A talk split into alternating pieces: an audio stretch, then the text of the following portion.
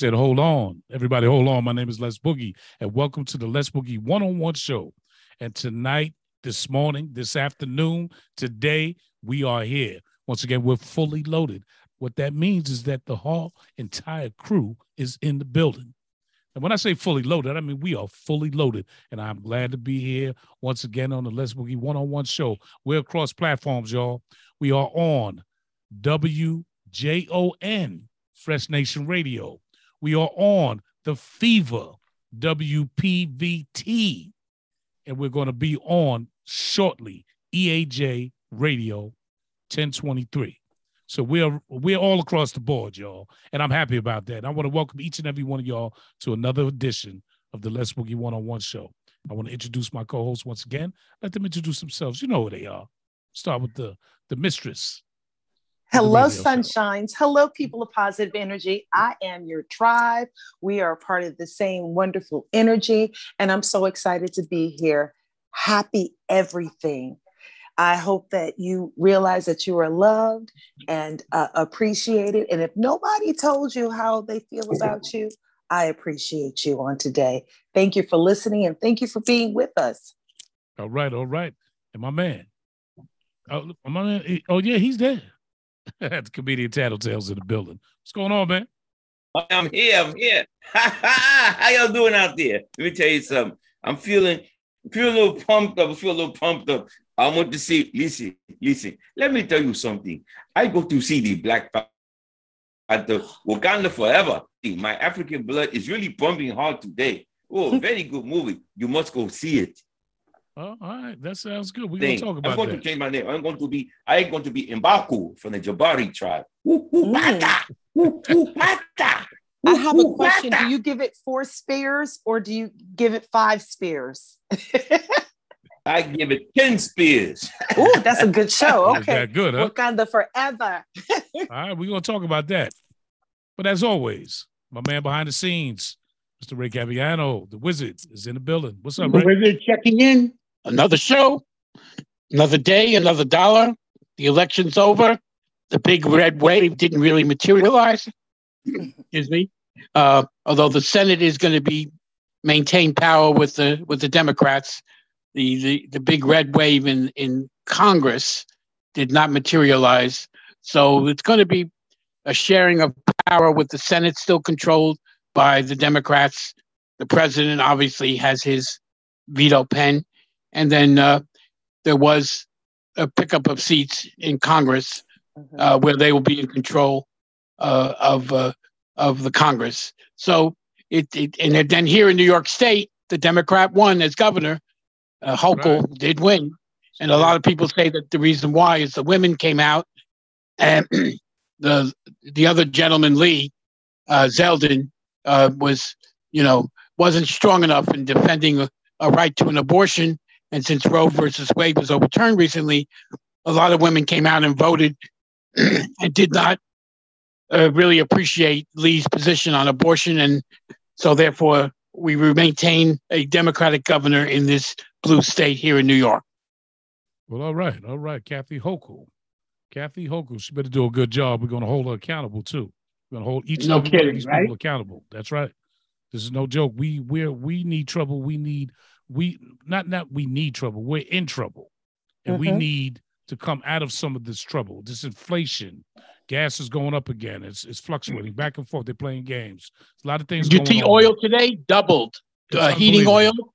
Unbelievable. doubled uh, from three and change to six dollars and change. So those people that have heating oil in their homes, they're in trouble.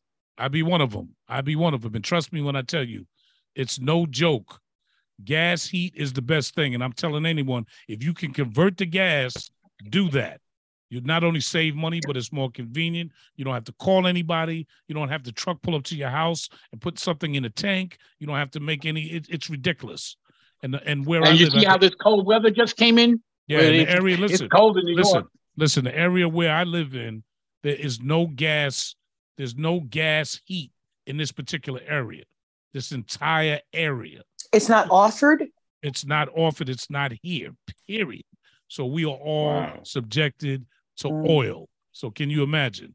You talk about you're talking about hundred gallons, and it's times whatever the amount of oil is per gallon. So you Mm. could pay a Mhm. 100 gallons, might be $400 depending on how No, it much could be more than a that. gallon is. More than more that. than More than that. that.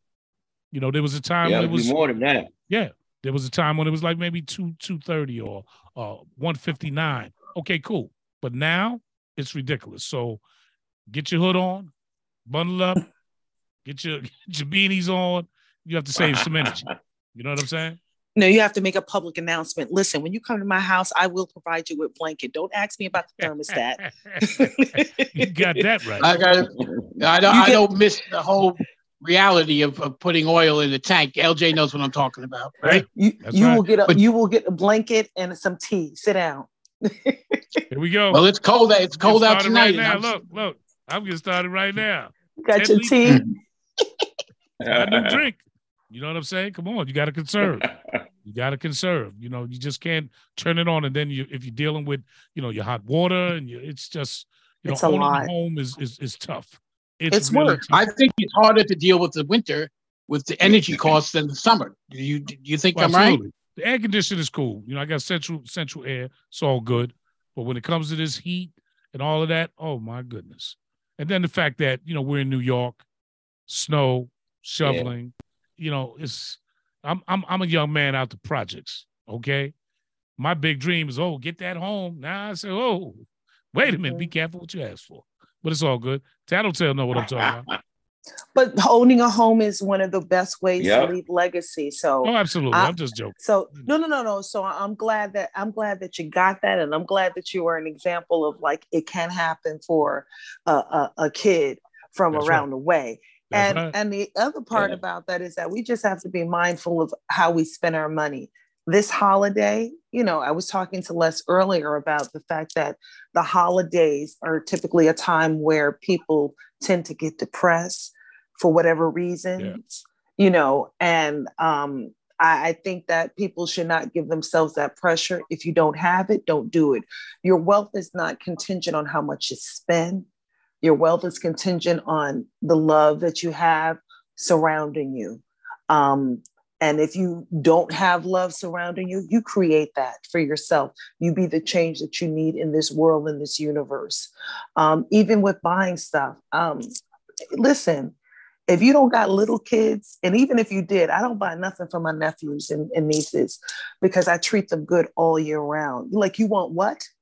You can wait for it, you'll get it. Right. Um, and they know that because every time they come to my house, I have a bag for them. So the holidays, you don't need to get anything because I'm not, I'm not on that. I'm, I'm just not. Right. Um, and I'm a giver, but I'm not doing that. I feel that. I feel that. Let me let me ask each and every one. I'm gonna start with you, Ray. I'm gonna start with you. Your feelings of the holidays when the holidays comes, and I want everybody to be as honest as they can.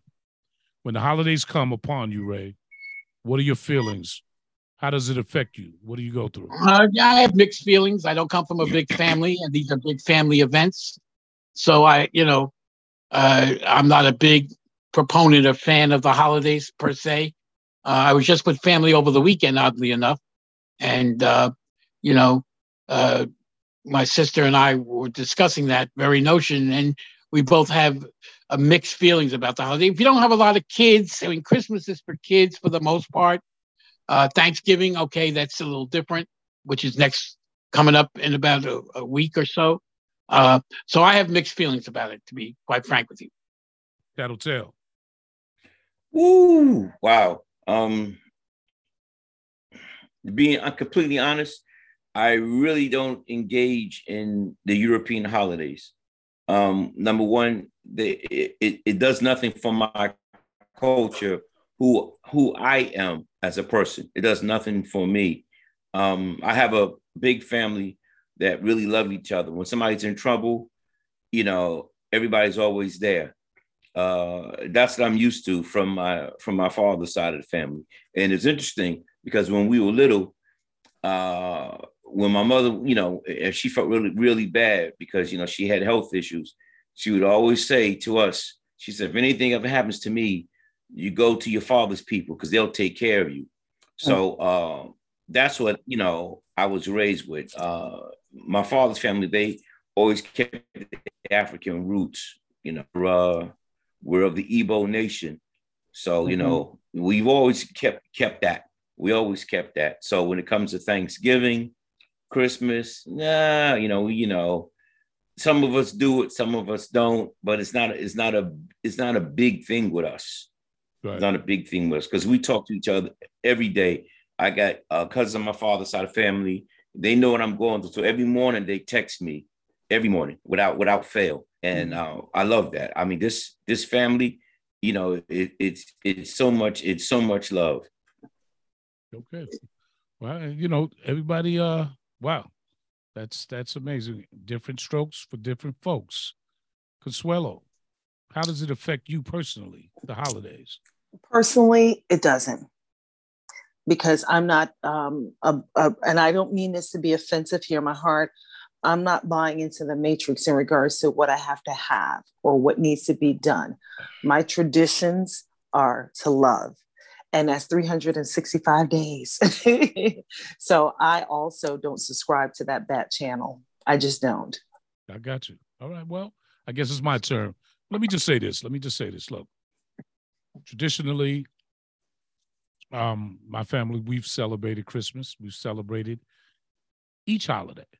Mm-hmm. You know, coming up, your grandparents, your uncles, your aunts, your cousins. And it was always, it was always a good time it was always a good time to get family together under special conditions. Not that we were not together, but just to get it was something different about the holidays. And one thing I did like about the holidays, which I'm not gonna lie about, I did hmm. like being off from school because it was something special about that Christmas vacation. Oh, facts. You know what I'm saying? It was something special about that because there was there was some parties going on, and it was like you go see your little girlfriend and and and you exchange that little gift when you're young and and and you know it was just something something something real cute about that. Something real real romantic about that. You know snow and you you know you're walking in the snow and you know I kind of like bought into all of that. And that's the only thing about getting older when you start to learn the world and mm. what it's truly about. When you're a child when you're a child, when you're a, a child and then you grow into a teenager, and then you grow into manhood or womanhood, you know, you tend to understand what's really happening. And and and unfortunately, it robs you of the innocence that you once wanted, that you once had. You mm-hmm. know, that, you know, sugar spice and everything is nice and and and all those kind of things, right? Mm-hmm. Kind of robs you of that. And and to be honest with you, I like cowboy movies. You know, I, I I like I like watching, you know, the Love Boat back in the day, and and and Mannix and and Kojak and and and and, and little and, and Leave It to Beaver and all these little th- you know all these little things that reminded me of a great childhood. I, I'm not going to forget those. I'm not going to say, well, you know, now that I know what time it is, you know, none of that stuff matters. All of that was a part of who I am, and Facts. it does matter. It does matter to me. Mm-hmm going to ride Playland up there in Mamaroneck. That was that was big. That was big for us. Going to going going on on a, a Fourth of July picnic and all all that stuff was really really really my experiences, and that's what I did. So when it comes to the holiday, right? When it comes to the holiday, I always wanted to go to one of those one of those, you know, you see on the Hallmark, right? You see Hallmark, they got the Hallmark movie, right? And I always wanted to go up there and, and be in the ski lodge and and and the and the and the and the and the tea and the the, the hot chocolate and they and you got your, your ugly sweater on and and you're on the slopes, you know, just romanticizing of what life, fantasizing of what life could be, but really isn't. If you understand what I'm saying, because mm-hmm. that's not that's not reality. And as you grow, you get to understand that. But sometimes you just don't want to, sometimes you want to go back. And I tell kids all the time don't rush to get old. Facts. Don't rush to get mm-hmm. old because this is not easy. You understand what I'm saying? This is not easy. Paying your bills and it, it kind of and it kind of hardens you a little bit. Mm-hmm. You know, it takes away some of that joy, some of that joy. So I think for a lot of people, the holidays kind of brings back not so much in the now, but what but what uh how can I put it? Once was what was in the past, it kind of mm-hmm. brings it back. It kind of makes you remember Yeah, people get nostalgic back, during this time. Yeah, Absolutely. You get a little nostalgic, yes. But also now, on the flip side, the loved ones that are no longer here. Mm-hmm. And a lot of people, and we talked about this, go through a major depression. depression. Yes, sir. And and and and not not because they don't have people around. So you could be in a crowd and still be lonely. Facts. You see what I'm saying? It's a mindset. It's it's you know you're missing your your your parents. You're missing. Mm-hmm. you had a wife or a husband that's no longer around, a child. These are normal things. Yeah. Things are just a part of that seriousness of life that I'm talking about. You know, and then you see a person that like, well, why are you not smiling? Why are you not happy? They have their reasons, and it's not a good time for everybody. That's why you see people shut down. Mm-hmm. I'll talk to you in the new year. They don't want to deal with it. You know what I'm saying? So I'm encouraging anyone that is listening to this broadcast that if you are one of those people my suggestion is to try to talk to somebody about it. Because if you keep it stuffed in, it's going to tear you apart. You got to go through what you got to go through, but at the end of the day, you know, um, you're not alone. And then I think about those who are homeless. I think about those who, and I don't believe in just feeding someone because it's Thanksgiving mm-hmm. or it's Christmas. Now you want to give somebody a meal you know, the guy that asks you for a dollar or two and he's he's wiping your windows and you want to curse him out during the course of the year, but now you want to give him a dollar because it's it's Christmas time. That's not white. You know, that's not cool. You don't do that. You know, and I think of how fortunate the other thing that I think about is how fortunate I truly am. Because it didn't have to be this way. Say so. And that's real Helps. talk. It did not have to be this way. Baby. It can be a whole lot different for all of us. I don't care what you're going through. It did not have to be this way. You could be sick, because a lot of people are. You could be depressed. You could be homeless. You could be jobless. You could be relationshipless. You could be alone. But you wow, oh, that's me. always, but it can always get worse though. And that's the thing about it. Trap doors have no no no you can always fall through another trap. Right. Instead of thinking about what we don't have, we need to be grateful. Attitude of gratitude. Absolutely. What you do have. Mm-hmm. Because when you wait at the end of the day, the only thing that's really promised to you is that you live and then you die. Go ahead, Bishop. You feel me? Mm-hmm. So we got to be very, very careful about our complaints. And at the end of the day, at the end of the day, I said we grow. Right. And that's the lesson I've learned. And no matter what I go through, no matter what it is, no matter what it might be, talk about no stress. I, I don't have time for that. I try to keep that as a, at a low level. You know, I let people now. It took a long time, right, for me to let people be where they're at. Mm. And that's a skill. That's not something that I learned and I just came out the box with it because I couldn't understand why certain people was doing what they were doing. Even to this day, but I have to let people be where they need to be for mm-hmm. themselves, mm-hmm. whether I like it or don't like it. And that's right. and that's a learned skill. Because we don't agree with it. Well, why are you doing that? And why is they doing this? And why is that one doing this? You should do this. Do right. Because we think that we know better. I we, we know better this. for somebody else. But at the right. end of the day, you got to let people be where they're at. And right. things are subject to mm-hmm. change. Everything changes people are peopling people are doing the best that they can under the circumstances and the influence and the information that they've been given. Everybody doesn't process the same way you process. We'd like to think that one and one is always going to equal two. Sometimes it equals five. Right. This is true. You know a lot mm-hmm. of times mm-hmm. i tell people hey why do you know don't don't don't let that bother you. But that's their makeup. I might mm-hmm. i might be on some other stuff man. I may be able to handle things and another person can't and that kind of gets me yeah. because I'm not going to bug myself out about things I can't control. Right. And this is why we have to give one another ourself grace and other people grace as well. We have to be patient with ourselves first and then we can be patient with uh, you know other people and once you realize that literally people are trying to do the best that they can it puts it in perspective let me be easy with them or let me try to be encouraging because you know one word one sentence can change someone's whole attitude or disposition and when you say how are you and you actually wait to hear it and you mean it or you'd be like, come here, let me give you a hug. I haven't seen you in a while. And you would embrace them with love. People feel that. They may not remember what you say, but yeah. they'll remember how you made them feel. True indeed. True indeed. You know, it's not easy, but but you know, at the end of the day, we must we must uh learn patience and tolerance. Mm-hmm. It's it's not easy. And I'm not saying that I've mastered it.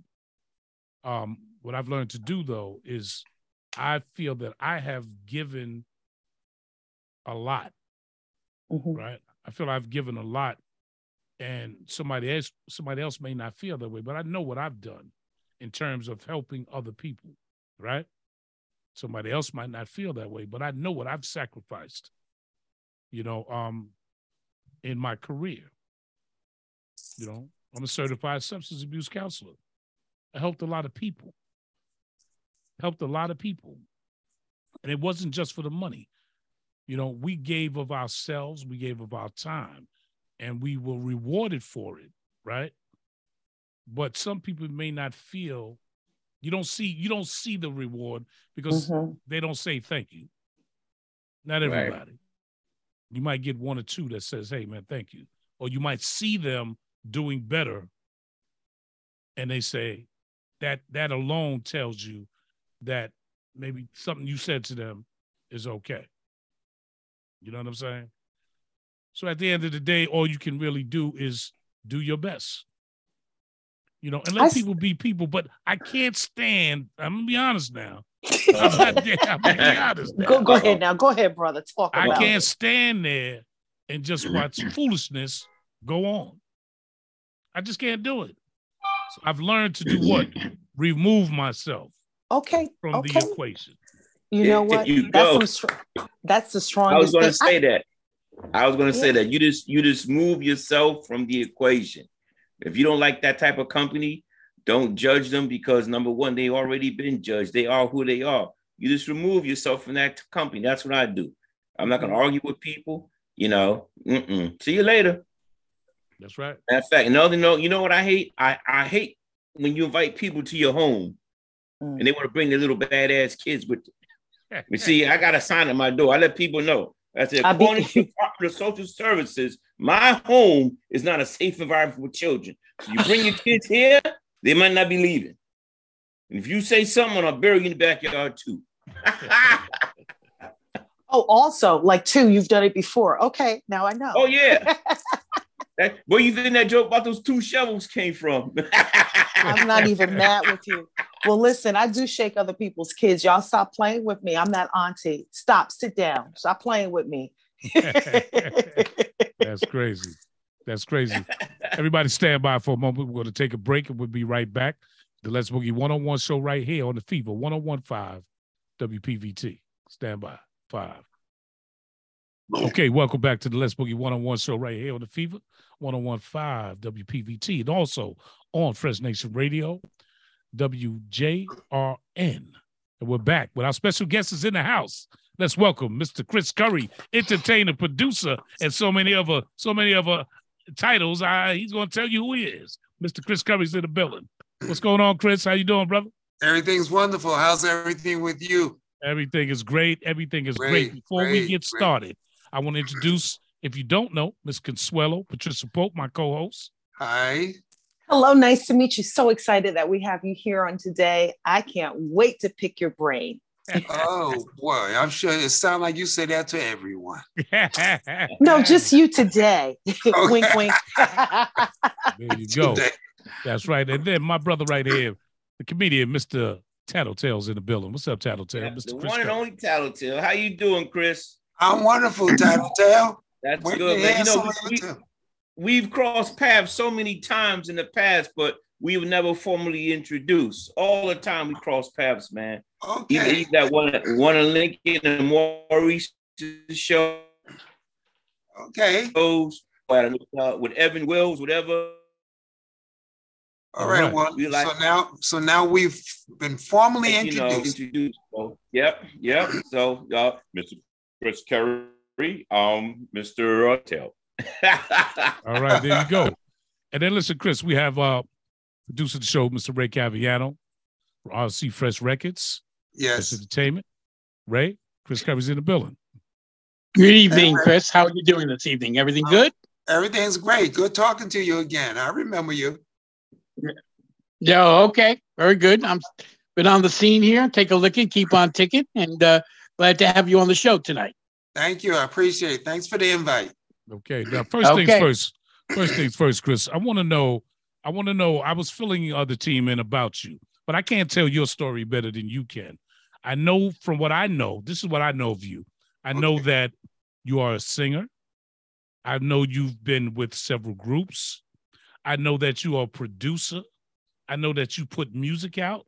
And I was telling them about a lot of the ensemble cast of entertainers that you have put together to create some of the music you put out. And I also know about your your passion for this stop the violence that's been going on with our young people. I know a lot about that, that yes. you have a lot to do with that there in Jamaica, Queens, and probably other places as well. What I want to do now is I want you to tell us, I want you to take us back to a young Chris Curry, how this all got started, your journey, and and just fill us in on who you are, brother. Okay, so uh, let, let, let, me go back to my entertainment journey, which really began in the United States Army.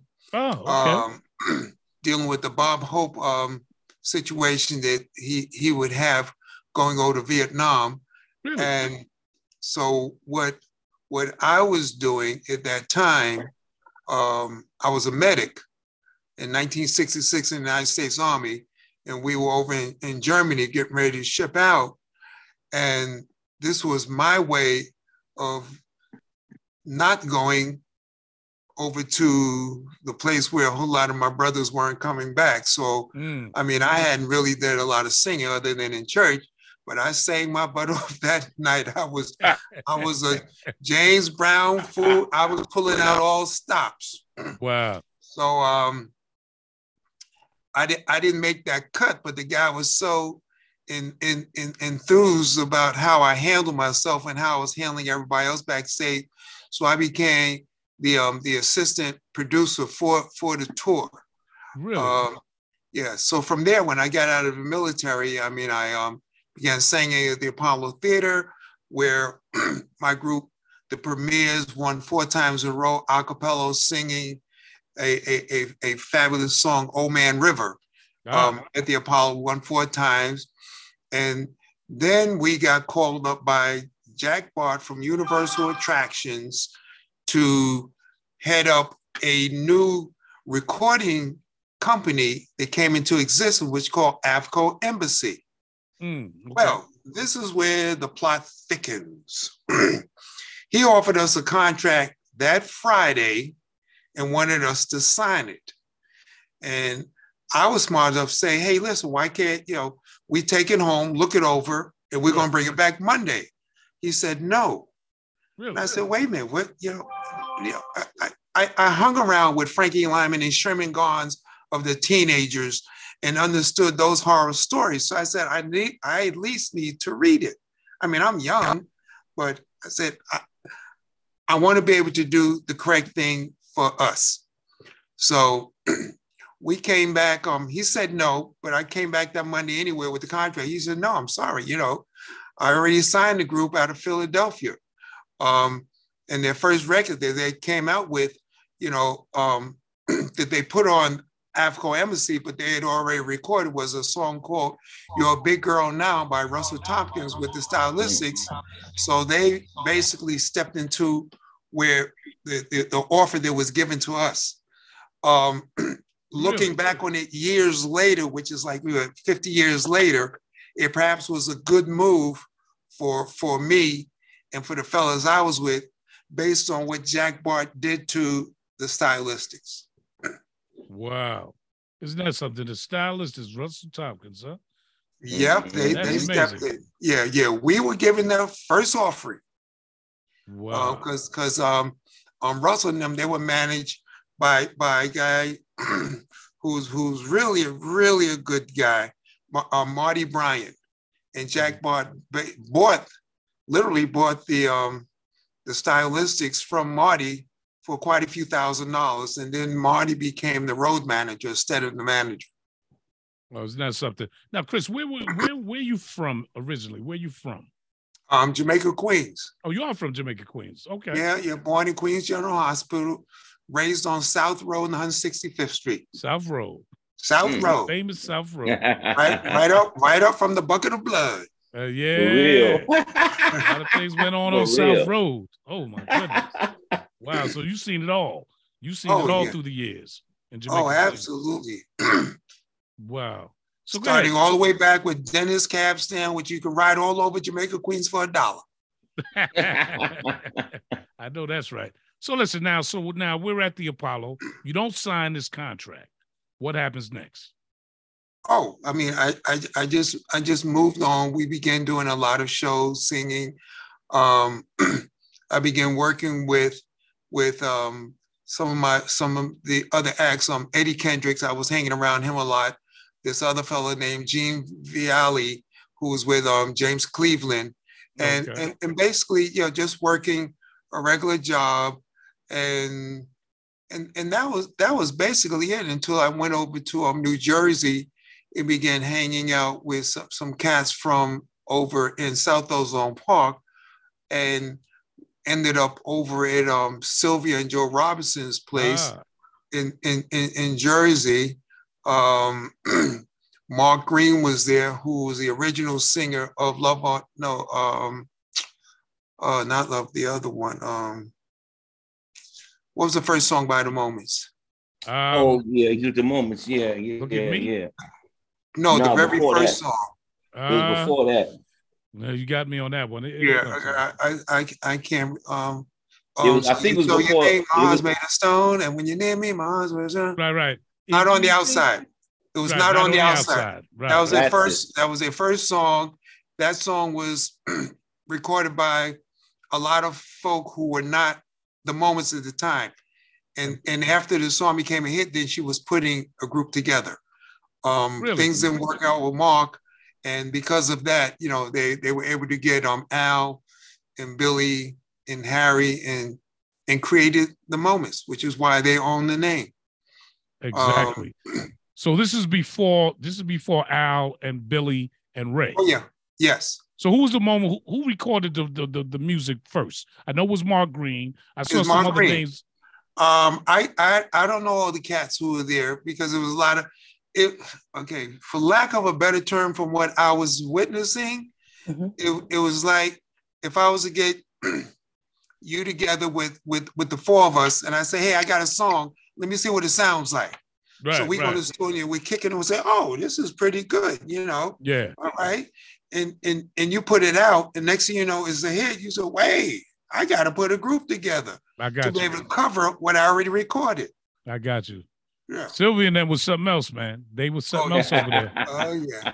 They yeah. had a reputation. That's for sure. they sure. had a reputation. Yeah. Yep. Yes, indeed. Yep. Yes, indeed. So go ahead. Now your journey, you're over there in Ozone, you're, you're in Jersey doing your thing. And what's happening yeah. next? All right. So so then I decided to go go back to school on my GI Bill and went to school, began learning something, called myself being in school to, to utilize money at night as a job. And then I realized, hey, wait a minute, I'm learning something here. so I and and then my focus basically was on, you know, I went and got married, had a son, and that was my focus on the family. Right. Um, and then just just just hanging around Earl at the time, Earl Monroe, and basketball Monroe, and just yes. playing. Okay. And okay. you know, uh, still playing today. A whole lot of them cats already stopped. And I'm matter of fact, I had a good game this past Sunday. You know, still, three. I mean, we, half court. I'm gonna get to that. I'm gonna get to that basketball stuff, man. yeah. I'm gonna get to so, that. Uh, so from there, that that basically was it. And then I began working in plays and doing a lot of production work. And then I started my own company down the line called So You Want to Be a Star, which I allowed a lot of people the opportunity to not only fulfill their dreams of singing, but also if they um, practice, did the homework assignments and, and, the whole bit, I put them on stages and platforms where they would be able to shine with the type of, of, of talent that they have, whatever it was. So that was my whole thing. I always wanted to be of service to those who did not have the, the opportunities to have the stage. So throughout my life, I always did that. always did it. Yeah. Now, I saw um I saw the thing want to be a star. Um name some of the people because you you've dealt with a lot of individuals that we know. Okay. That have come through the ranks with you. Can you name some of them? Okay. Um, well, my most famous person was a gentleman by the name of Landau Eugene Murphy Jr. who was that? West Virginia. He was the 2011 grand prize $1 million winner of NBC TV America's Got Talent. Really? Yeah. Okay. I don't know if you remember the tall gentleman with the dreads and they told him to take the gum out of his mouth. No, I don't remember that, but uh, wow, that's that's that's yeah, amazing. yeah, okay. yeah. He had gum in his mouth, and you know, um, he got up there and he sang a Frank Sinatra song, and he just blew him away. Really? Hmm. Yeah, but you would never tell by looking at him. Now, in in classes, I would always, you know, he he was always singing the Temptation song, you know, stuff that everybody did, Motown and the whole thing. And then in between one of our breaks, he was fooling around with a Frank Sinatra song, and he sounded good. I said, hey, that's where your focus should be, not mm. on what everyone else is doing, because everyone in class was doing what you're doing, but you have a unique talent here. Let's nurture that talent. And the rest is history. Wow. Um, Evan came through the class. I know you know Evan Willis. Evan Willis, yeah. Uh, um, mm-hmm. The gentleman who's with um, Elaine Sawyer's Blue Magic. Oh, really? Uh, I can't think of his name. Um, he got sick with that that, that year at, at, at the R&B weekend. Yeah, he came through the class. I definitely. I know you're talking about. I know you're talking about. Yeah. yeah. Um, quite a few people so you you you did voice lessons. That was you did that as well, right? That was my main thing because my whole thing, even now, um, everyone can sing. It may not be what you want to hear. they all can sing, but I showed I showed folk how whatever you sound like, if we nurtured it and utilize it, there's always an audience for your sound. Mm. If you sing, hey, I'm an old cowhead from the Rio Grande, you know, you might say, damn, that sounds terrible. Yeah. But there's always someone out there who just might say, hey, he sounds good. And you all witness this on radio and TV all the time where we say, damn, how they, because they got an audience. And if you have an audience, you can garner a lot of success in this industry as well as money. Wow. Wow. That's amazing. That's yeah. spoken like a real coach, spoken like a real vocal coach. I can appreciate everything that you just said. Yeah. I don't know if you saw me. You was like, everyone could sing. And I was like, let me turn my head. Uh, yeah. but but you want to know something? What you're saying is true. I think everyone does have a voice, and it's a matter yeah. of of being able to cultivate it. So mm. you started from feast or famine. You was like, let me start singing yeah. And, and, then you started to become, well, not started, you developed uh, into a, a, a coach and a mentor, obviously. And when you do this, what is your agenda? What, what are the what are the key four things that you would say to any student of yours as you're coaching them vocally? Well, first of all, they have to be willing to dedicate themselves to what they consider their passion. Mm-hmm. If you're in here just to say, well, I think, no, no, no. It's not about you thinking. It's about do you feel that you can succeed in doing this? Are you willing to get better?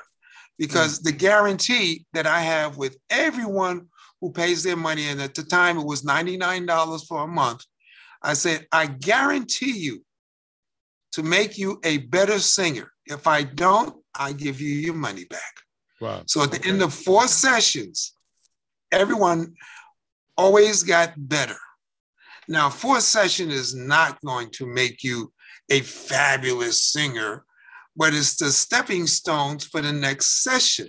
Right. All my initial sessions had like 30 or 40 people.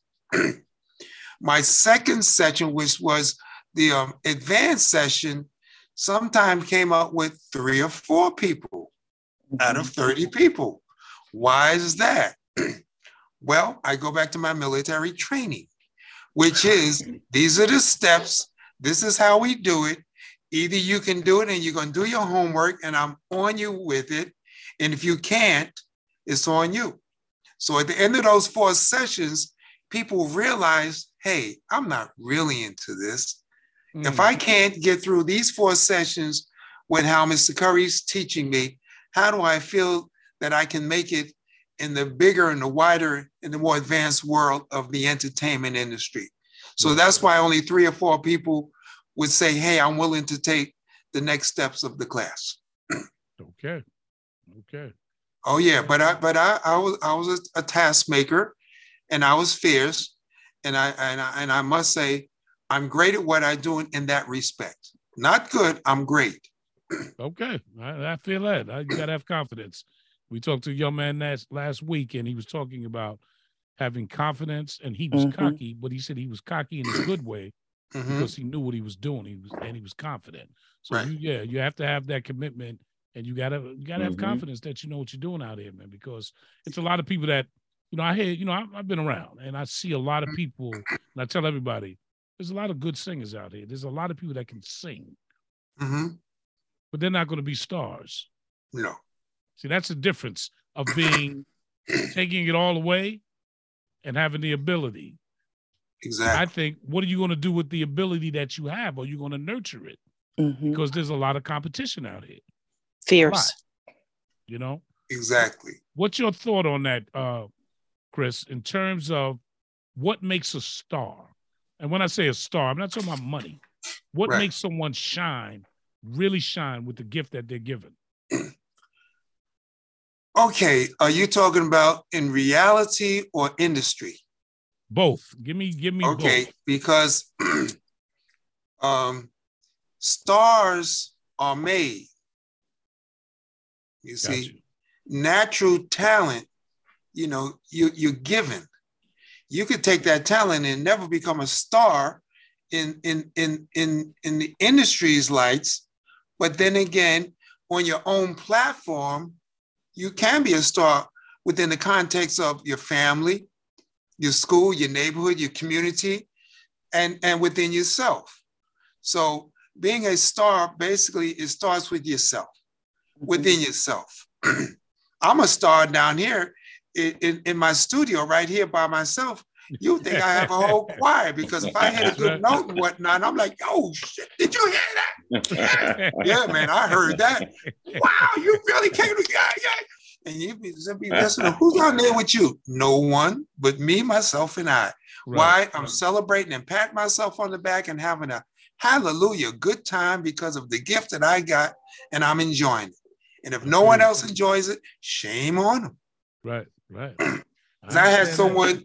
I had someone you know, and I know, and I'll leave them name um, um, um, nameless, who told who, who said I couldn't sing. The audience said they don't never want to see me on stage again.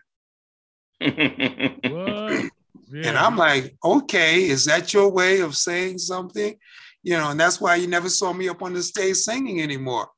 But I know one thing, um, and I had this conversation with Eddie Levert before he got ill, and that is you were in a position with the right people, the right time, at the right place. Because I remember when you began singing with Eddie OJ, and things were happening then when you were opening for the five stair steps at the RKO Alden on Jamaica Avenue. Mm, all right. Wow you just happened to get with the right folk in Philly, Kenny and Gamble, and and and and, and Leon and everyone else to give you the right material to do the right mm. thing. So now you have the nerve to come out 40 years later and call yourself producing your own CD, which was not good. Why didn't you call me? Wow. You know I'm a master at arranging and producing music, Eddie. Wow. Sip the tea. Yeah, because well, Chris, you don't have the name that's going to get us what? Yeah, but I'm a fierce um, arranger. I can take stuff and flip it around and whatnot, and you won't even recognize it. And there's things I've done recently where you wouldn't know it's the same song. Wow. I did an arrangement right now on Smokey Robinson's "Ooh Baby Baby." You wouldn't recognize it. Really? Wow. Because like oh no, that. you wouldn't know if I if I played this for you. You say, "What the heck, man?" I get down because what Smokey did back then, it, it, you can't touch. It was fabulous. Mm. But when you listen to the words of "Ooh Baby Baby," he did it too cute. Right. If you're listening to the storyline and the lyrics and what he's trying to accomplish with the young lady, no, man. And no guy gonna go up to no young lady and say the way you said it. You gotta get down in the grit and the grind. You gotta get funky with it. Ooh, you know, for her to forgive you. So I flipped all that music around, and it is. I'll let you hear it when when when I get the right lead to do it. I got you. I got you on that. You know what? Being that you said that, you've got a song that I heard, and I don't know if this is your latest, but I believe it might be Weekend of Love. Yes, that that's that's my latest arrangement on on how I do those songs, and I I've been doing those kind of arrangements for at least the last thirty years. I'm aware. I'm aware. Yeah, at least thirty years because you they're, they're all on my CDs, so that's why I had to I had to correct Bowlegged Lou of, of, of, Full Force when he was saying, "Oh, Chris, did you hear DJ Cassidy and what he was doing? Oh man, isn't that?" Come and I'm like, "Come on, bro.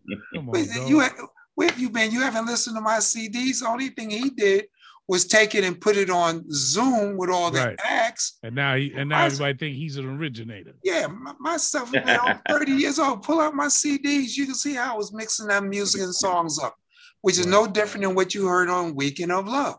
There you go. Now listen, we're gonna do this right now. We're not gonna even wait any longer. I'm gonna play that weekend of love right now so oh. they can get oh. an idea of what you're talking about, how you flip it, how you mix it, how you arrange it. We're gonna do that right now, y'all. Thank you. I appreciate it. Mr. Chris Curry. It's called uh. Weekend of Love. And it features who's featured on this, Chris? on that, you have um Traviso Milner, he's on he's on on the keyboards. Um, Martinez Little, um, Kevin Owens, you know, of Ray Goodman Brown and Luther, um, and, and, and Carol Cooper. Carol Cooper. Here we go. Carol Chris Cooper. Curry. Oh, okay, good. Chris Curry, Weekend of Love, y'all. Here we go.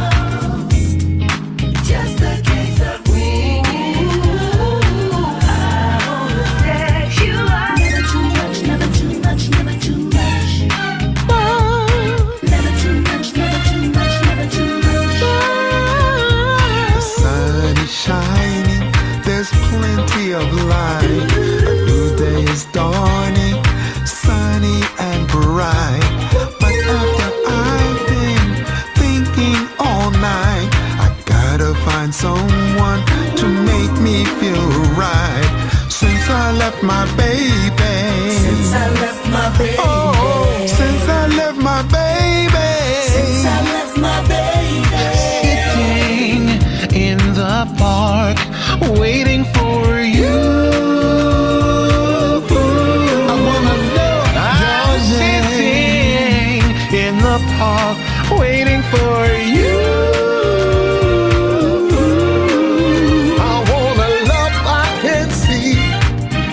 the only kind that means a thing to me. Don't wanna love you, have to tell me about that kind of love, and I can sure do without. I can sure do without. Tonight is the first night of our weekend celebration. You say good time, and I, I know we will. I'm not nervous, my body's tingling,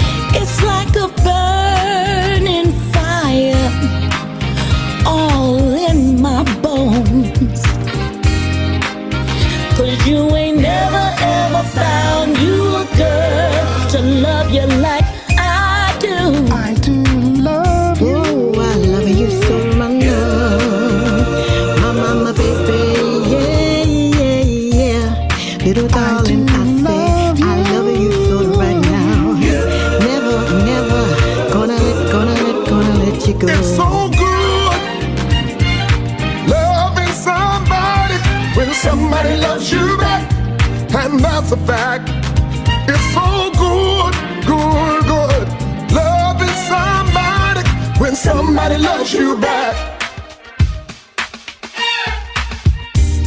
Baby, let's cruise away from here.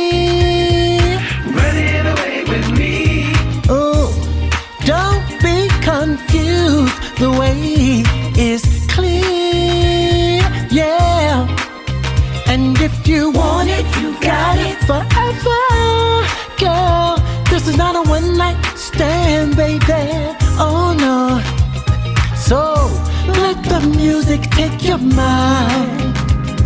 Come on, let's release and you will find we're gonna fly away. Glad you're going my way. And I love it when we're cruising together. Cruising is made for love. Cruising is made for love. And I love it when we're cruising together. Too much, never too much, never too much. Never too much, never too much, never too much. no, no, no. I know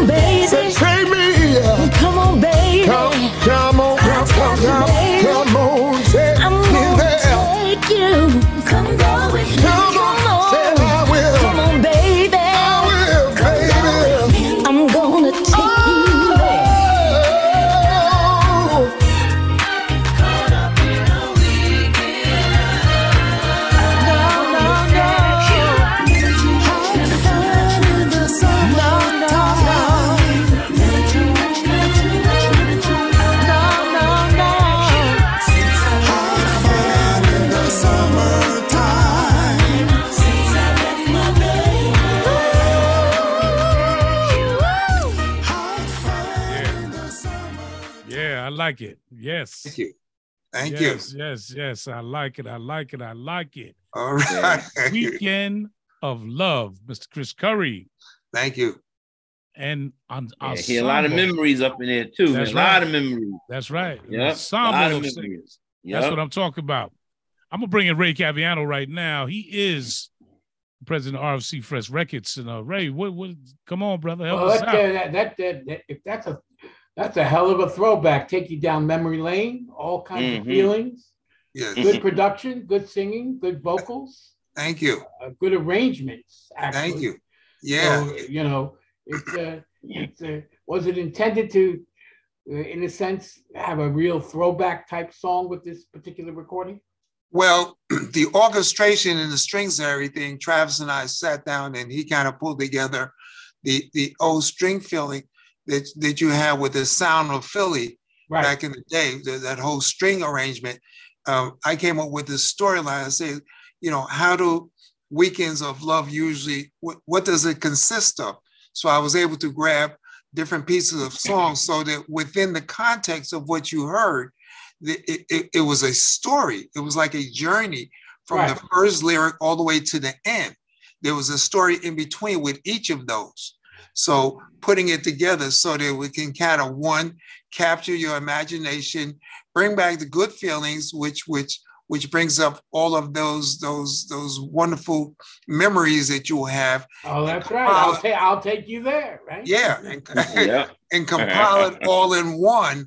You know, so now you got all of that in one song to be able to have a good feeling, a good thought about what it was yesterday and what it is today, which is why we did the kind of string arrangements with some of the bass lines there right. of today. Uh, so now, how long is this particular uh, recording out? Oh, was, was when was this record released? Maybe two months ago. Oh, okay. So it's relatively new, correct? Yes. Yeah. Okay. I saw because I saw. I think I saw it on YouTube, if I'm not mistaken. Right?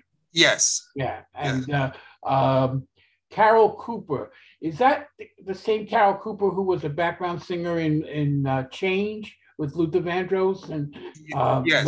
Tanya Willoughby and yes. all the, oh, okay. So she's still doing her thing. She's been oh, around yeah. a long time, right? Yes, yes. Yeah. That was her in the end doing all those female vocals on "I'll Take You There."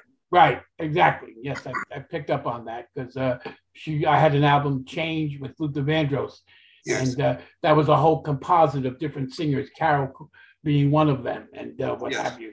Now, let me ask you this in terms of promotion and marketing. You talked about earlier uh, reaching an audience. I think that's how you put it. How do you intend with this single, especially with the state of the, the music industry and it's hard to get airplay on urban contemporary radio. You know, it's not like it was when we had Frankie Crocker back in the day, right? And that type of thing. How how do you intend to? Uh, what's your strategy in terms of reaching an audience with this particular track? Um, sitting down, doing my mind thought and having um, Les Boogie give me a call and say, "Hey, yo, we're gonna have you on." So there it is. You see, so it starts. okay, well, I mean, but obviously, hand, obviously that worked. The, yeah, yeah. I, I, I, had to do the mind thing, but um, but, but realistically, I I have no idea. This this industry is so different than when I was doing a lot of stuff with Isaac Hayes and we were on the air and and we, we would allow things in, in the synergy in Frankie Crocker back in the day to now, I mean, I can call up some some program directors and they they don't even have control over what they have on the playlist at all. Hmm. And and my understanding now from legitimate artists that you you have to pay. You have to pay. Yeah. That's right. To have your stuff put on mainstream radio which is legal, they say. It's no more payola. Uh, payola, so, yeah. so, so, called advertising. yeah, right. So so my whole campaign now is based on folk like all of you and word of mouth and kind of like in the back of your car with the CDs or the or, or the 45s. I mean, word of mouth is what's going to have to push this. Yeah. Okay. What about if well, you're on YouTube in terms of social, what role do you think that social media can help spread the word? On social track? media, I think would be huge, but I don't know anything about social media. Okay. I, I, I just got a new phone and I'm trying to still figure it out.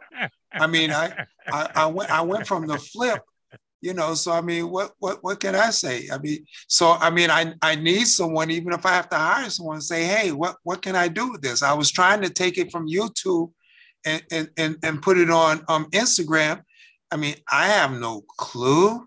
Yeah. So I mean, I'm I'm at the mercy of anyone who would know how to do this, and if they don't cost too much, yeah, help, SOS. Mm-hmm. you know, right. you know, Chris, that's something that uh we'll we'll talk to you about that because that's what we do. Um, okay. You know, uh, did you hear the music that we put out on Peter Wayne? You you familiar with it? Yeah. Yes. Have you heard the song "Music"? No, I haven't heard music. I heard something he did earlier in the summer, which I thought was fabulous. Yeah, yeah, yeah. That's our that's our stuff. We're gonna talk to you about that. Ray and I will we'll give you a call. We'll okay. have a little conference call off air. We'll talk about that. Great. We'll, we'll tell you about it because I like the song and I think Ray likes Thank it you. as well. Uh, Thank you. Consuelo, Consuelo, what do you think? Let me just say, I was in here jamming. I don't know if you saw. I got up and I was playing it really loud, so my neighbors can hear it. Um, so word of mouth, word of vibration, word of energy, word of spirit. I'm for it. But let me also explain to you that this generation here, they realized that what they were listening to or what they were producing, they needed to go, go back and, and correct some of their behavior. And I'm going to say this with all honesty Bruno Mars and Anderson .Paak, Mhm. uh, Silk Sonic, Mhm. they've been redoing music Yes. That's from when I was born. Okay. And I'm saying this for a reason. There is a purpose, and there's still, you are still relevant.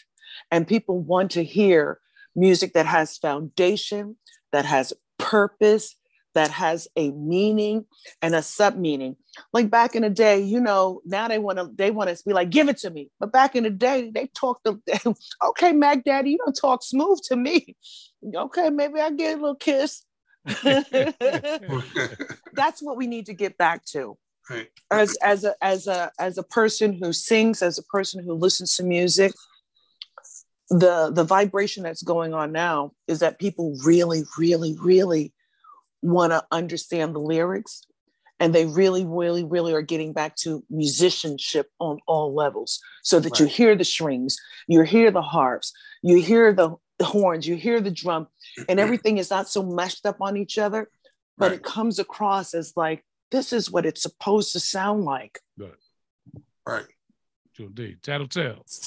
Well, you know, listening to it, it it takes you back to that era where things were like nice and easy. You know, Yeah. you, didn't, you, didn't, you, didn't, you didn't have to impress women with material things. I mean, when, when you know, uh, y'all might be a little younger than me, but uh, like you know, when I was a kid, when I was a kid, we didn't even have book bags. We had a strap. Remember? You Right. Remember a strap you put around your book. Yep. Yep. And sometimes those those big textbooks were like kind of cumbersome. And all the girl of you to say, "How you doing?" You know, let me carry your books for you. And she gonna give them. You carry the books. You walk Yeah. home. It was like real simple. Yeah. Real simple. And music like that takes you back to that time of love when it's real simple. Right. And and and, and, and people in in my age group, that's what they want to hear. They want to hear things when things were simple because it makes them smile Right. makes them smile. You know, they might be in a wheelchair, they might be using their walker, their cane, but when that music comes on, it's gonna make them smile, and that's what we want. We need smiles. Right. So you know, you know, you keep you keep doing that, keep putting them smiles on people's faces, because like I said, it takes us back to that time of innocence. You know, music like that, and and and the glory of that music, it predated the crack era. The crack era is actually what changed urban music.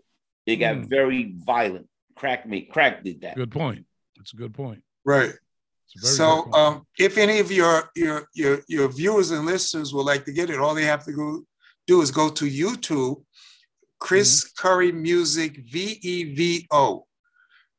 Chris V Curry, yeah, Chris Curry. That's all one word. okay. Chris Curry Music V E V O.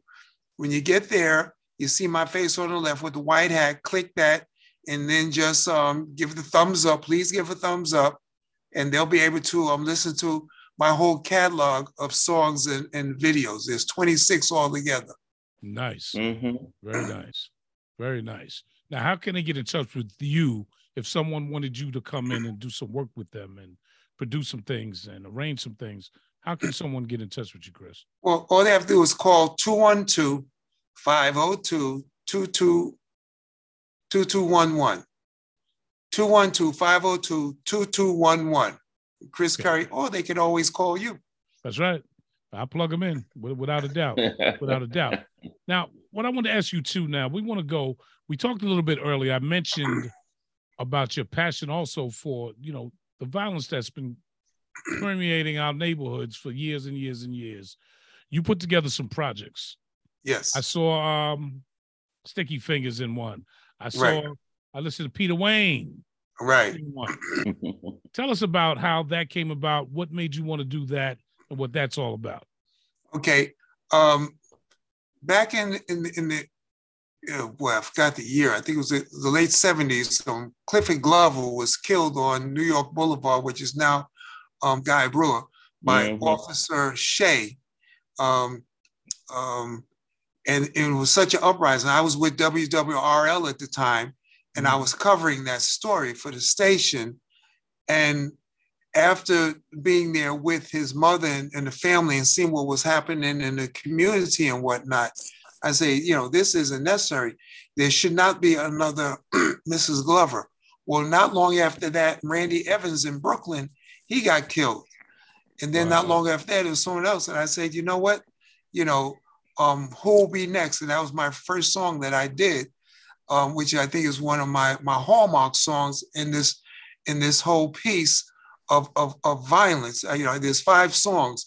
And this is where a 10-year-old girl is is is apprehensive about even going outside or going to school because she thinks there's a bullet out there with her name on it. Wow. And that's what the whole song basically is about. Um, so I mean that that kind of started, and then from there I went to a song because I took it to the radio station. They say it doesn't meet the criteria in tempo for what they were playing at the time. Mm-hmm. So I said, oh, I said, but at the time, I'm tired of our young people That's ending right. up in caskets That's right. and coffins, which is not their time. So then I went and did a song called Stop the Violence, which was up tempo, the same tempo of what they wanted, you know, beats per minute and a whole bit. Um, still didn't get anywhere on the air. Um, so from there, I went and did um, When the Shoe's on the Other Foot, which is what Peter Wayne is in, which I think is my hallmark song of, of uh, what is taking place. Um, I won't give that storyline away because I want people to really go to that channel and see exactly what the outcome of that is, which is which is so sad. And then I did another one, "You Know Who You Are," which which is, and all of these songs, by the way, I wrote with the shooters and the perpetrators of all this violence in our community for them. It's not for mm-hmm. me, you, or anyone else, but it's for them so that they can see themselves in what the havoc they create and cause in our yes. communities. Yes. So so when they look at it, because I did have someone from Texas call and say, hey, when he when he saw when the shoe was on the other foot, he said he was a gangbanger, whatnot. It hit him so hard, he put his guns and everything down really? and called to thank me because, really? and I said, well, at least there's one that I know of. All right, that's right. That, right. that did that. Excellent. And and Excellent. The, and the last song is because of you, and that's where people in the community talk about because of you, I will not see my son, you know, who's dead. Because of you, my daughter will not be able to walk down the aisle. Because of you, I can't ride the subway. I can't walk the street because of you.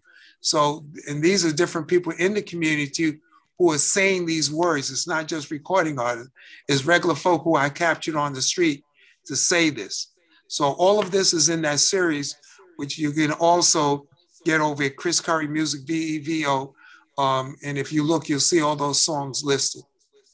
You know, that's amazing. You know, your first song that you wrote about that, you talked about it with uh, Glover. What year was that, Chris? Oh, when was he killed? Oh boy you, you you might have to Google that. I mean, I know that was in the in the seventies. Okay, the point. This is the point. It hasn't stopped. And it's oh, right. going on today. Right, right. That's the point. Yeah. Yusef Hawkins. Yes. I mean, so many, so many. You know, um, and it still and it still goes on today. You know, from from various reasons and various people's hands, it still goes on today and it's going on more and more each and every day. These 19 year olds are dying left and right. Our youth are killing each other left and right. All the whole thing we went through with the, you know, with uh, Michael Brown and and and and all of that that just within the last five years, everything, nothing has changed. Nothing right. has changed. It's actually gotten worse. You know, right. it's gotten worse. I don't know what the answer is. You know, um, I have one of the answers. What is that? Okay. um, I was in Far Rockaway not long ago at one of the meetings, and they were talking about, oh, we need more police when when the, when the the kid got killed on the A train at the station. Yeah. Oh, we need more police. Where's the police? Where's the police? I, and I and I stood up and I said, listen, I said, if the if the police are in the front of the car, you think someone's going to shoot someone in the front of the car? Right. They're going to shoot someone in the back of the car. Right. If the police in the front in the back of the car, you think they're going to shoot someone? They're going in the middle of the car. Right. They're going to be so the police can't be everywhere. But guess what? You and the people in the community are everywhere, the eyes and the ears. You can police yourselves. Right. And what's this nonsense about snitching? How you snitching isn't on, on something that, that, that someone's perpetrating a crime and, and, and you're part of it and you snitch. No. Right. I said, right. you you see something, you can give a call without giving your name. Hey, he drove a blue car, he went up to the street, and he was six feet tall with green eyes and a red hat. Come on, in your community. Secondly, most of the people who are in these different communities who are doing these killings, they're not the ones who's paying rent or mortgages, but they live in somebody's house. So that means you got people in your household and you're afraid to go look and see what they have in their drawers under their mattress and behind the cupboards in the closets, but they're in your house and they come in and you're sitting there knowing that Mrs. Sue's son just got killed down the street right. and your son got a gun in here, but you won't talk to him or say, hey, you can't even police your own house, but you want the police to police mm. the community. That's Come right. on, folks. Let's, right. let's, be serious. Right about that. You're right about that, man. Yeah. You know, it's it's called being lazy, not being accountable. That's what that is. Like I always say, a lot of people don't want knowledge because knowledge forces you to be accountable. It forces you to do better. Right. And a lot of people really don't want to do better. They're comfortable in that situation they're in. Um, just give an example. I'm not an advocate of, you know, religious religions, but one thing I'll say uh, about the Nation of Islam, they have a certain discipline. Uh, the way they dress, the way they groom themselves. Police know not to mess with them. Uh, these thugs on the street also know not to mess with them. All right, they know that by the way they carry themselves, and they stick together as a collective. And that's something that we, as people of African heritage, we all have to do that. We all have to do that. Right. Until it until it happens to you, then you want some justice. Who killed? Exactly. Exactly. Exactly. Yeah. Exactly. Exactly. And yeah. and then it's like a double standard because we say, "Yo, can't trust the police, on the police around," and and then what? The first thing we do, we hit nine one one. Okay, what, what's, it, what's it going to be? We got this double standard. I'm seriously, we as a people, we're, we're the biggest hypocrites. Right. We really are. We're the biggest hypocrites, and we have to stop that. You know, right. and, and and like I said to one person some years back, I said the ones that are causing all, all the hell in our neighborhoods are our kids. Exactly. And then and they, and they're out there. How how you gonna have a kid, uh, 13, 14 years old? He comes back into the house one, two, three o'clock in the morning, and you don't say nothing to him. Right. You don't ask him, hey, how things are going in school, nothing like that. I'm like, come on. And uh, yeah, we, we have to really look at things like this. Right. We really got to look at things like this because if if we want to be responsible, we could change it. Exactly. You know what? Um, the rules. You know, you talk about snitching, uh, Chris, and Tattletale. You talked about crack changing things, right? Changing yeah. music. It changed the whole culture. The mm-hmm. drug game, the gangster rap, everything. The music changed a lot and it changed the mindset of these kids. And it also changed the kids that was raising kids, the whole generation of kids raising other kids, because that's what they are. When you got somebody 30 years old and they got a kid that's 15 and they're doing exactly the same thing that their child is doing, that's why you have a part of this problem as well. Mm-hmm. Then you have the older people that are afraid to even say anything to their grandsons or their or their granddaughters or or their younger sons because of fear of retribution. Now, there needs to be some rules set. There needs some, be, some rules set to the street game because the street game has also changed. It's snitching. Snitching is, like Chris said, if we do a crime together, I tell on you, I'm a snitch. And I agree with that. If we do a crime together, I'm down, you down. I should not be telling on you. You should not be telling on me. But why is it snitching when the little girl that sat in her house watching television gets shot in the head because somebody was shooting outside? You know who did it, but you're you're concerned about, about being labeled a snitch. Right. That's not that has nothing to do with what the whole terminology and meaning of snitching is. Right. we have to go back to what is human, what makes sense. You talk about policing the communities. You cannot police any of these communities right. without the help of the community. Right. Bottom line. Because right. they're in That's fear right. of retribution from kids that hang out in front of the building. And I understand it. Because these kids are terrorizing projects, they're terrorizing blocks. Right. Somebody has to say, I had enough. People are concerned about their safety. But like you said, somebody can pick up a phone and make a number, call a number without telling who they are. Because the only way we're going to stop this is that people got to start getting locked up and held accountable.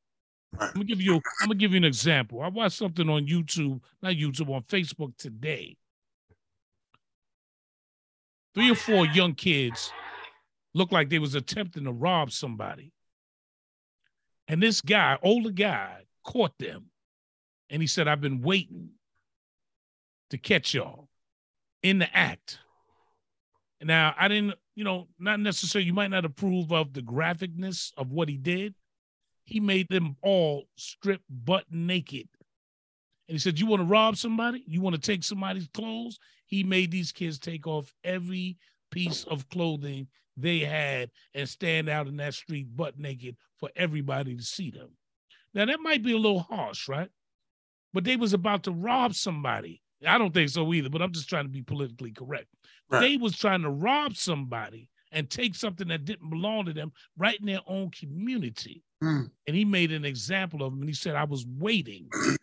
See, you know, we used to be able to do that kind of stuff. And Right. now you can't even touch these kids. They'll, Right. you know, they'll get in your face and then they'll call the cops on you. Right. So we have a problem, and it stems, and I always say this, man. Policing begins in your own home, like you just said, brother. Right. If you can't police your own, then how are they going to be able to go out in the street and act right? The people in the community. We used to be where I, where I come from. Miss Jones down the block could slap me in the head if I was doing something wrong, Right. without it being a big family fight. Why did you touch my kid? Right. When you saw one parent, she was everybody's parent. We Mhm. respected all parents. That Mhm. has changed. And I'm not, I'm talking about severely changed. You Mhm. can't even say nothing to somebody's kid without them. They ready to come to school, fight the teacher, jump the teacher with the kid. It- it's crazy. Right. Mhm. Crazy out here, man. You know, it's really crazy. We have a real problem with all of this snitching. They watching these videos, they watching these these rappers, they watching people that they think is thugs and gangsters is cool. And if you say something, you a snitch. Yep. Your Yep. own brother got shot, and you can't say who did it. You can't. Right. Yeah, I- I've seen I've seen movies like that too, Come on, and man. I said this is this is so true. This is so true. Like I said, this this whole nonsense has to stop. And I'm gonna tell you when it's when when it started. There was one movie that started the whole gangster rap movement. One movie started it. All right, What you gonna and it wasn't even a black. It wasn't even a black movie. It was it, it was Scarface Al Pacino. That Oh. one movie, I'm telling you, every gangster rapper has something from that movie in one of their songs. Right? And and and that movie came out at the beginning, the middle of the crack era, all right, with Tony Montana. And after that, everything went crazy. Uh, the the black family was totally destroyed. All right. Not, you know, not just the father wasn't there, not a mother wasn't there. All right. So now the grandparents is raising the kids. Well, you're not grandparents, it's grandma raising the kids. Mhm. And these kids, and, you know, then then then uh, these group homes came up. Kids living in group homes. All right. And that that whole generation, we, we lost them. Right. led right to where we're at today. Yeah. got the gangs, and the gangs just Yeah. took over, and now everybody is in a gang. Yep. You know, it's it's it's a it's it's an epidemic. Right. But but there there are examples of folk who have changed their communities for the best because at one time Newark, New Jersey was terrible. They were they were worse than Chicago, New York, Detroit, and now since um, Ras Baraka became mayor over there, in Newark, I mean you don't you don't hear anything about yeah. the, the killings that you used to hear. Yeah, Newark uh, was off the chain, man. They were off the chain, and, and they're fabulous now because he understood them. He grew up with them. Mm. He spoke with them, and he assisted them. He made them feel good about themselves, gave them respect, and and he got respect back as the mayor and and everything is wonderful. Um, Jim Brown out in um, California, yeah, did the same kind of thing out in the neighborhood there, because he was in the trenches with them. He he he, he spoke to them, asked them what they needed, what they wanted, and how they were um, destroying their very fiber of the communities that they grew up in. Mm-hmm. And what were they going to do if the, the, the, communities was torn down? Where were they going to live? What were they going to do? They couldn't move anywhere. So build up your community. So those are the only two examples I know where it has worked um, proficiently. um, the Million Man March that we had a few years ago, that was awesome. It was fabulous. Right. And everyone came out and they were there.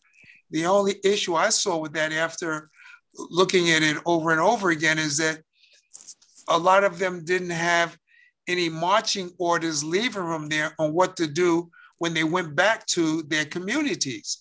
If we had had some kind of information on how to handle that, we would perhaps be so much better off.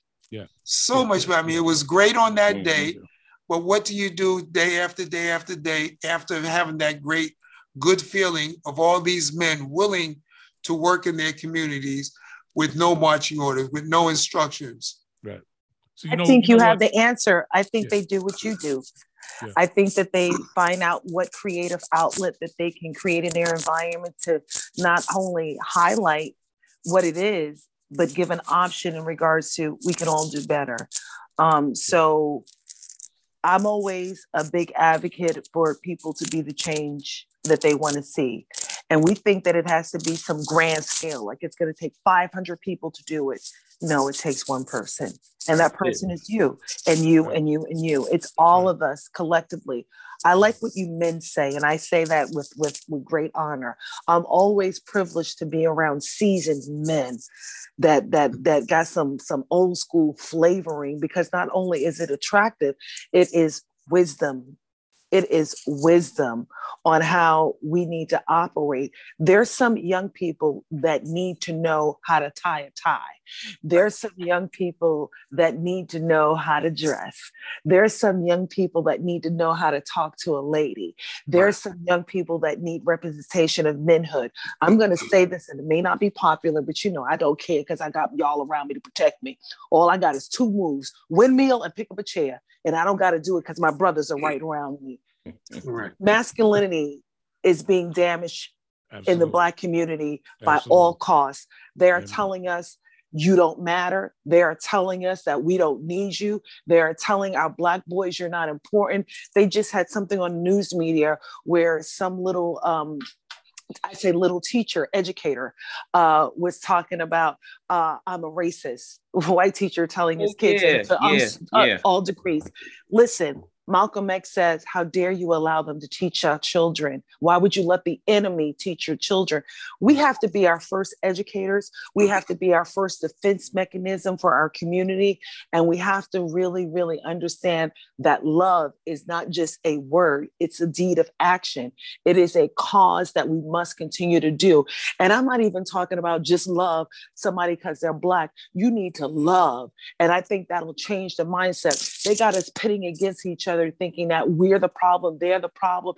If you're fat, if you're black, if you're gay, if you're white, that has nothing to do with anything. Let's strip it all down. If you are good to your people, if you're good to yourself, you're good to in your household, let that be the first example. And then when other people come into your household, you take care of that baby and feed that baby, even if he's not yours.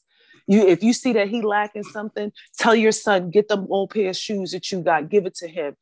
Men, I'm so appreciative that I'm hearing you talk because I'm telling you, our manhood, our manhood, when I say our man, I'm obviously I'm not a man, but the the manhood at stake is is is being challenged. So you're needed. You're needed and you're wanted. And I think that's where the foundation um, of crumbling came into part because once you take the man out of the homes, that begins where the damage is. We need you back in the homes. We need you back in our communities. We need you to say what you need to say. And it doesn't have to be um, a whole bunch of fancy semantics. You can use the $2 words, and that baby boy or that baby girl will hear you. There you go.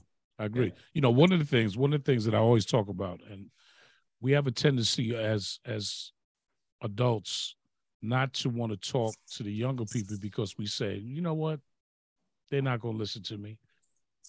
They're rude. They're dumb. Mm. You know, um, I'm living, and uh, you know they have to figure it out. You know, um, and we leave the problems of the world on the next generation. But you just said something that's very important. How are we leaving the problems that exist today on them, and they have no tools? Right. They have no tools, and the tools come from us. You know, you mm-hmm. get to a mm-hmm. point where you know I did my thing. I'm retired. I'm too old. You know, uh, no, no, no. That is the problem right there. Right. We have an obligation to give what we know to them.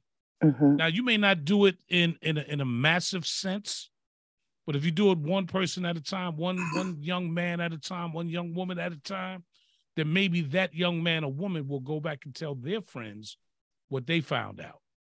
Right. We mm-hmm. have to make the effort because the knowledge that we have and the wisdom just from living is definitely more than what they know. If you're 19 and I'm mm-hmm. and I'm mm-hmm. 50, 60 plus, you cannot tell me you know what I know. Right. Because mm-hmm. I can tell you some things that you've never heard of before. Number one, your mentality is nowhere near where it's going to be 40, 30 years from now. Facts. So, as a young man, you talked about learning how to tie a tie. A young woman learning how to take care of her hygienics, hygiene the proper way, how to dress the proper way, how to how to conduct herself with with young men. If those things are not taught to mm-hmm. them, then how can you criticize them later on for not knowing what to do? Right. Right. You have to be able to tell them what to do. You no matter whether you think they're listening, because I'm gonna tell you something. You get a gang of a gang of kids, right? And you talk to them, and they might even get smart out the mouth. And that one that got the smartest mouth is probably the one that needs it the most, and he's probably the one that's gonna retain that information. The exactly. one you think you can't reach, a lot of times is the one that you reach first. Exactly. And if we don't yeah. reach back and give it back, because oh, they hard heads. They all, you know, they all the gang, you know, they they they they don't listen. They just want to smoke weed, this, that. They do it because that's all they know. Right. Mm-hmm. That's all they know. That's all they see. Their heroes are their friends. Right. You see what I'm saying? Right. Their heroes is not is not if if, if you're not an example to someone that's watching you, whether you see them or not, See, my obligation as a man is to make sure that these young men, when they look at me, whether they know me or not, yo, that, that cat is on point, man. Right. I like I like that guy's style, man. I like the way that man is carrying himself. You don't have to know me personally.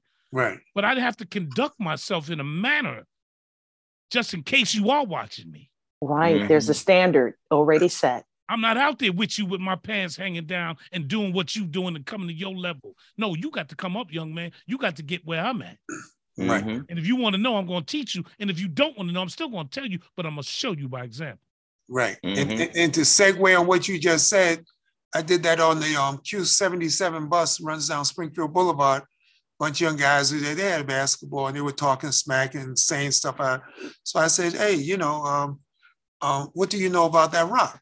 He said, "Oh, I can blah blah blah blah blah." I said, "Yeah, but you know, the way you're talking here on the bus is is is is not conducive to to anything that you want to do."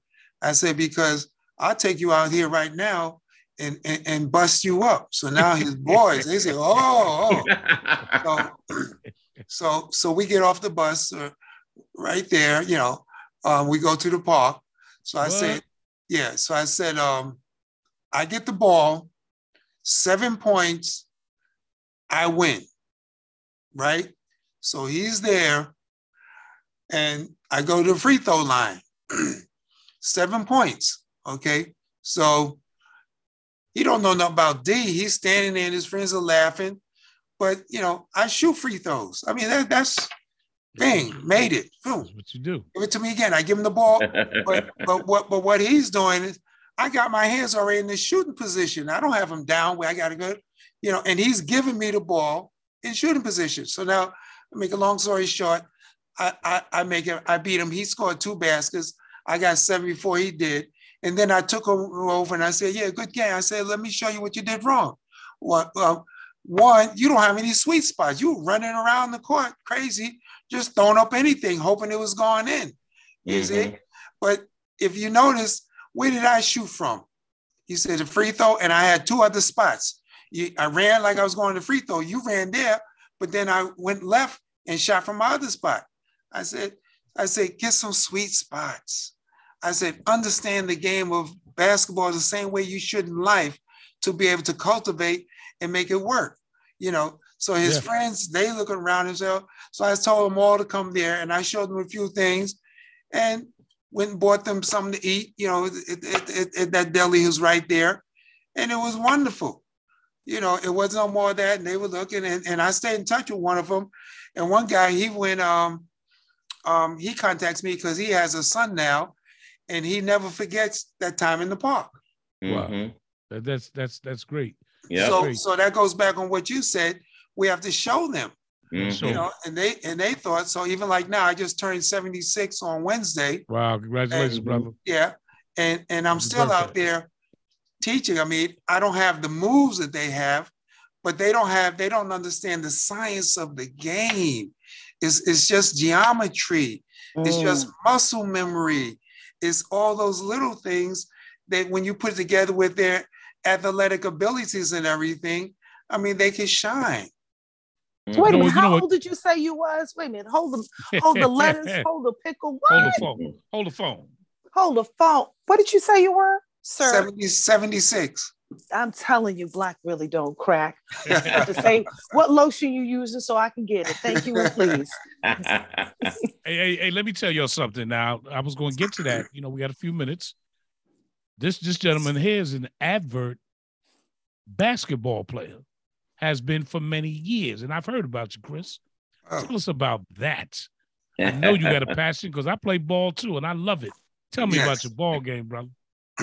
Well, coming up, in terms of the folk I was around, you know, I, I was like at the end of the bench because everyone else was just so phenomenal.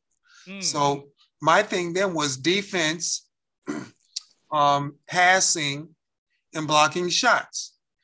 I didn't I didn't cultivate the shooting until later because I wanted to be able to stand out defensive player. Um, so when I got in my 30s, that's when I began developing shooting, just mm. techniques, just shooting. And and and now I mean I could go to the free throw line and, and hit a few free throws with my eyes closed because it's just memory mm-hmm. and you can see it. So I mean that that basically is it. I see you got that number 30 up on your wall back there. Yeah, that's um that that's that's Stephen. He signed that for me. Um before Curry to Curry. Curry yeah. to Curry. Uh, uh, you can see that. It says you can. Oh yeah, I see it. Number thirty. It, it says Curry. To, you can read Curry to Curry from here. Oh, I got good eyes, brother. I don't miss wow. yeah. yeah, I'm I'm the one with the bad eyes, but he can see. Okay.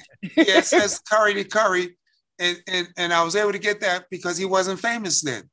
Wow. Yeah, so wow. so that's why I framed it and got the the the whole um identification thing at the bottom. So who knows one day never yeah, know. Yeah. So, Chris, real quick too, some of the groups that you that you actually performed with and that you sang with. Um, Ray and Brown was one. I mean, I, I, I did a lot of singing with Eddie Kendricks. I was on the road with him. Um, matter of fact, we we we were doing track dates, and the track days at the time consisted of reel to reel, and every club had to have a reel to reel player. One club out in Queens, Encore, didn't have a reel to reel player, so we we